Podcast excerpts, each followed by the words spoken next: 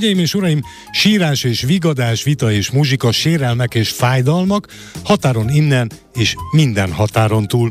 Készül az Átrium és a Kosztolányi Dezső Színház közös előadása, a trianoni csata Alföldi Róberttel és Péterfy Bori szereplésével. A telefonban pedig a művésznő, legalábbis reményeim szerint Péterfy Bori. Csókolom a kezed, szervusz! Igen, itt vagyok, sziasztok! Az Átrium, ahogy olvasom, ezúttal a határon túli színjátszás egyik legprogresszívebb társulatával, a Szabadkai Kosztolányi Dezső Színházzal közösen készült bemutatójára. Az ötvös szabadkai társulathoz három színész csatlakozott ugye az Átriumból, rajtad kívül Kovács Máté, illetve az említett Alföldi Róbert, azzal a szándékkal, hogy két nézőpont ütközön a színpadon, mi történt száz év alatt a határon innen és túl, velünk, magyarokkal együtt és külön-külön. Hát igen, ez elég félelmetes hangzik, ahogy ezt most az, elmondtad. Az. Ába vágtuk a fejszénket, de hát, ö, ö, tényleg elképesztő izgalmas próbafolyamaton vagyunk, még nem túl, mert azért még van egy pár nap a premierig. Szombaton, ö, ugye? Igen. Úgyhogy most már finisbe vagyunk, azért jó fáradtak vagyunk, úgyhogy bocs, hogyha össze-vissza beszélek, mert néha majd be, bemondok egy-két idézetet a darabból, mert állandóan szöveget tanulunk. Mármint, hogy a darabból, ami végül is született a sok-sok beszélgetés és improvizáció alapján. Bori drága, ahogy olvasom, most nem egy megírt irodalmi művel van dolgotok, hanem nektek abszolút a színészeknek nem, tehát, személyes hát történetek, a... improvizációk. Igen, hát az Urbán Andrással ugye már dolgoztunk, a Mefisztó című előadást rendezte az Átriumba, de akkor ugye csak ő jön, társulat, és az is már így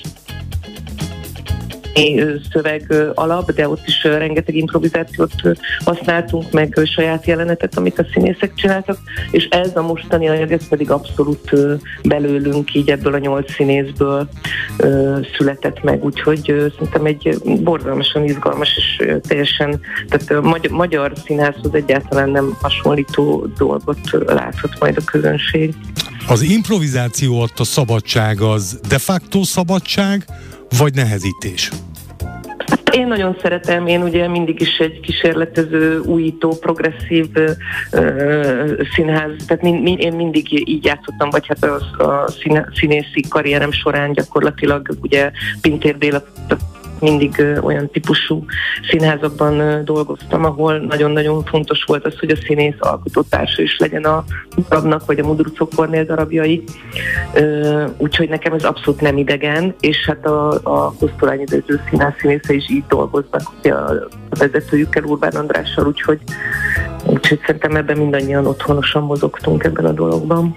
Laikusként vélelmezem, hogy az improvizáció ellenére azért nyilván megvannak a határok, van eleje, közepe, vége, de annyi... Most már, le, most már alakul. Igen. Most már formálódik.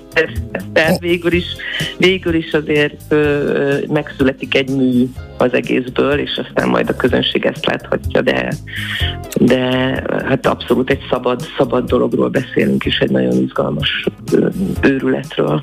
Slágvortokban lehet-e annyit spoilerezni, hogy mi a kifutása a darabnak? Tényleg csak slágvortokban, anélkül, hogy lelőnéd a poént?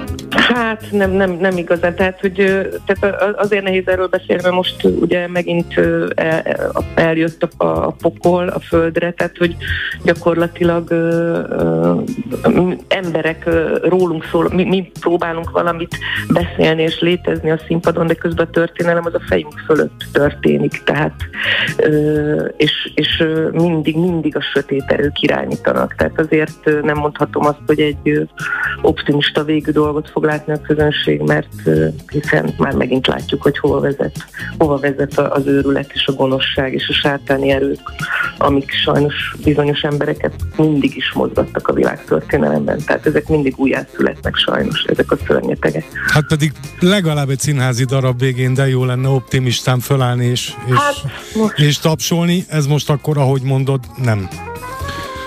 Nem fog, nem hát fog így összejönni. Lesznek benne optimista részek is, és majd nagyon sokat lehet nevetni is.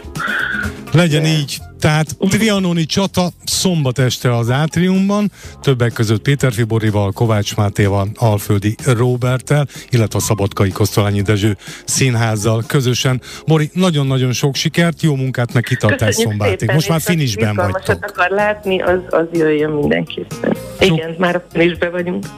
Köszi szépen. Köszönöm, csokolom a kezed, jó munkát, szia. Köszi, hello.